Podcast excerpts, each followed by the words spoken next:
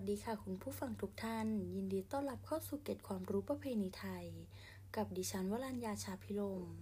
สำหรับใน episode นี้ก็จะมาพูดในหัวข้อเรื่อง ประวัตินางนพมาศนางนพมาศหรือบ้างก็เรียกกันว่าเรวดีนพมาศเกิดในรัชกาลพระยาเลอไทย กษัตริย์องค์ที่สี่แห่งราชวงศ์พระร่วง นางนพมาศเป็นธิดาของพระศรีมโหสถ กับนางเลวดี บิดาเป็นพราหมณ์ ปุโรหิตในสมัยพระยาเลอไทยมีรูปสมบัติและคุณสมบัติที่งดงาม ได้รับการอบรมจากบิดา มีความรู้เรื่องทางอักษรศาสตร์ พุทธศาสนา ศาสนา พราหมณ์ การช่างของสตรี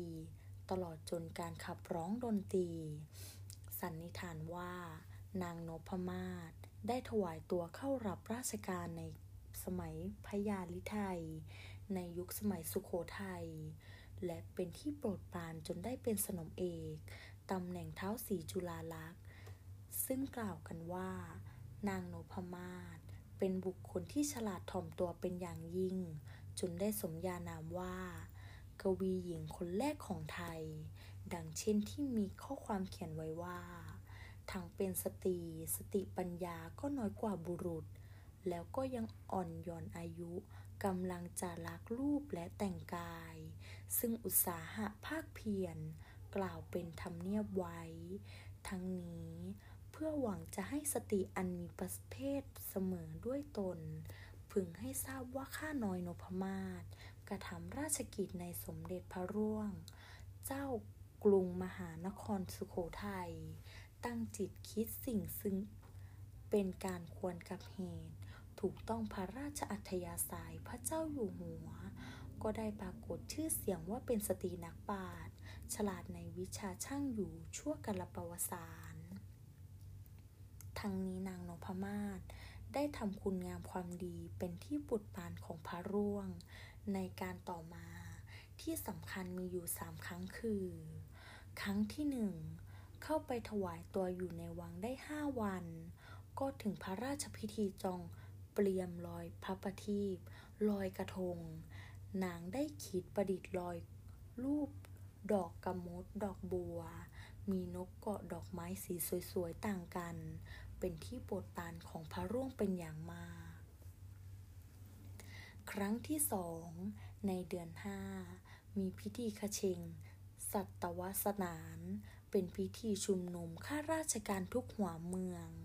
มีเจ้าประเทศราช ขึ้นถวายเครื่องราชบรรณาการด้วย ในพิธีนี้ พระเจ้าแผ่นดินทรงรับแขกด้วยเครื่องหมากภู นางนพมาศได้คิดประดิษฐ์พานหมากสองชั้นร้อยกลองด้วยดอกไม้งดงาม พระล่วงทรงโปรดปานและรับสั่งว่า ต่อไปนี้ผู้ใดจะกระทำการมงคล ก็ดี รับแขกก็ดี ให้ใช้พานหมากภูดัง นางนพมาศประดิษฐ์ขึ้น ซึ่งเป็นต้นเหตุของพานขันหมากเวลาแต่งงาน ซึ่งยังคงใช้จนถึงปัจจุบัน ครั้งที่สามนางนพมาศได้ประดิษฐ์พนมดอกไม้ถวายพระร่วงเพื่อใช้บูชาพระรัตนตรัย พระร่วงทรงพอพระทัยในความคิดนั้น ตัดว่า แต่นี้ต่อไปเวลามีพิธีเข้าพรรษา จะต้องบูชาด้วยพนมดอกไม้กอบัวนี้ นอกจากนี้ นางนพมาศยังได้เขียนตำรับเท้าสีจุฬาลักษ์ขึ้นเพื่อเป็นหลักฐานประพฤติปฏิบัติตนในการเข้ารับราชการของนางสนมกำนัน ทั้งหลายโดยเท้า โดยตำรับเท้าสีจุฬาลักษ์ นี้แต่งด้วยรอยแก้ว มีกรดอกสร้อยแทรก ซึ่งมีการสันนิษฐานว่า แต่งขึ้นใหม่ในสมัยรัตนโกสินทร์เพราะภาษาที่ใช้แตกต่างจากภาษาที่ใช้ในวรรณคดีที่แต่งกันในยุคเดียวกัน คือศิลาจารึกหลักที่หนึ่งและไตภูมิพระร่วง โดยเนื้อเรื่อง ตำรับเท้าสีจุฬาลักษณ์กล่าวถึงประเพณีต่างๆ ของไทย การประดิษฐ์พานหมากสองชั้นรับแขกเมือง การประดิษฐ์โคมลอยรูปดอกกระมด ดอกบัว เพื่อใช้ในพระราชพิธีจองเปลี่ยงลอยพระประทีปลอยกระทง ซึ่งประเพณีนี้ได้สืบทอดมาจนถึงปัจจุบัน และนี่คือ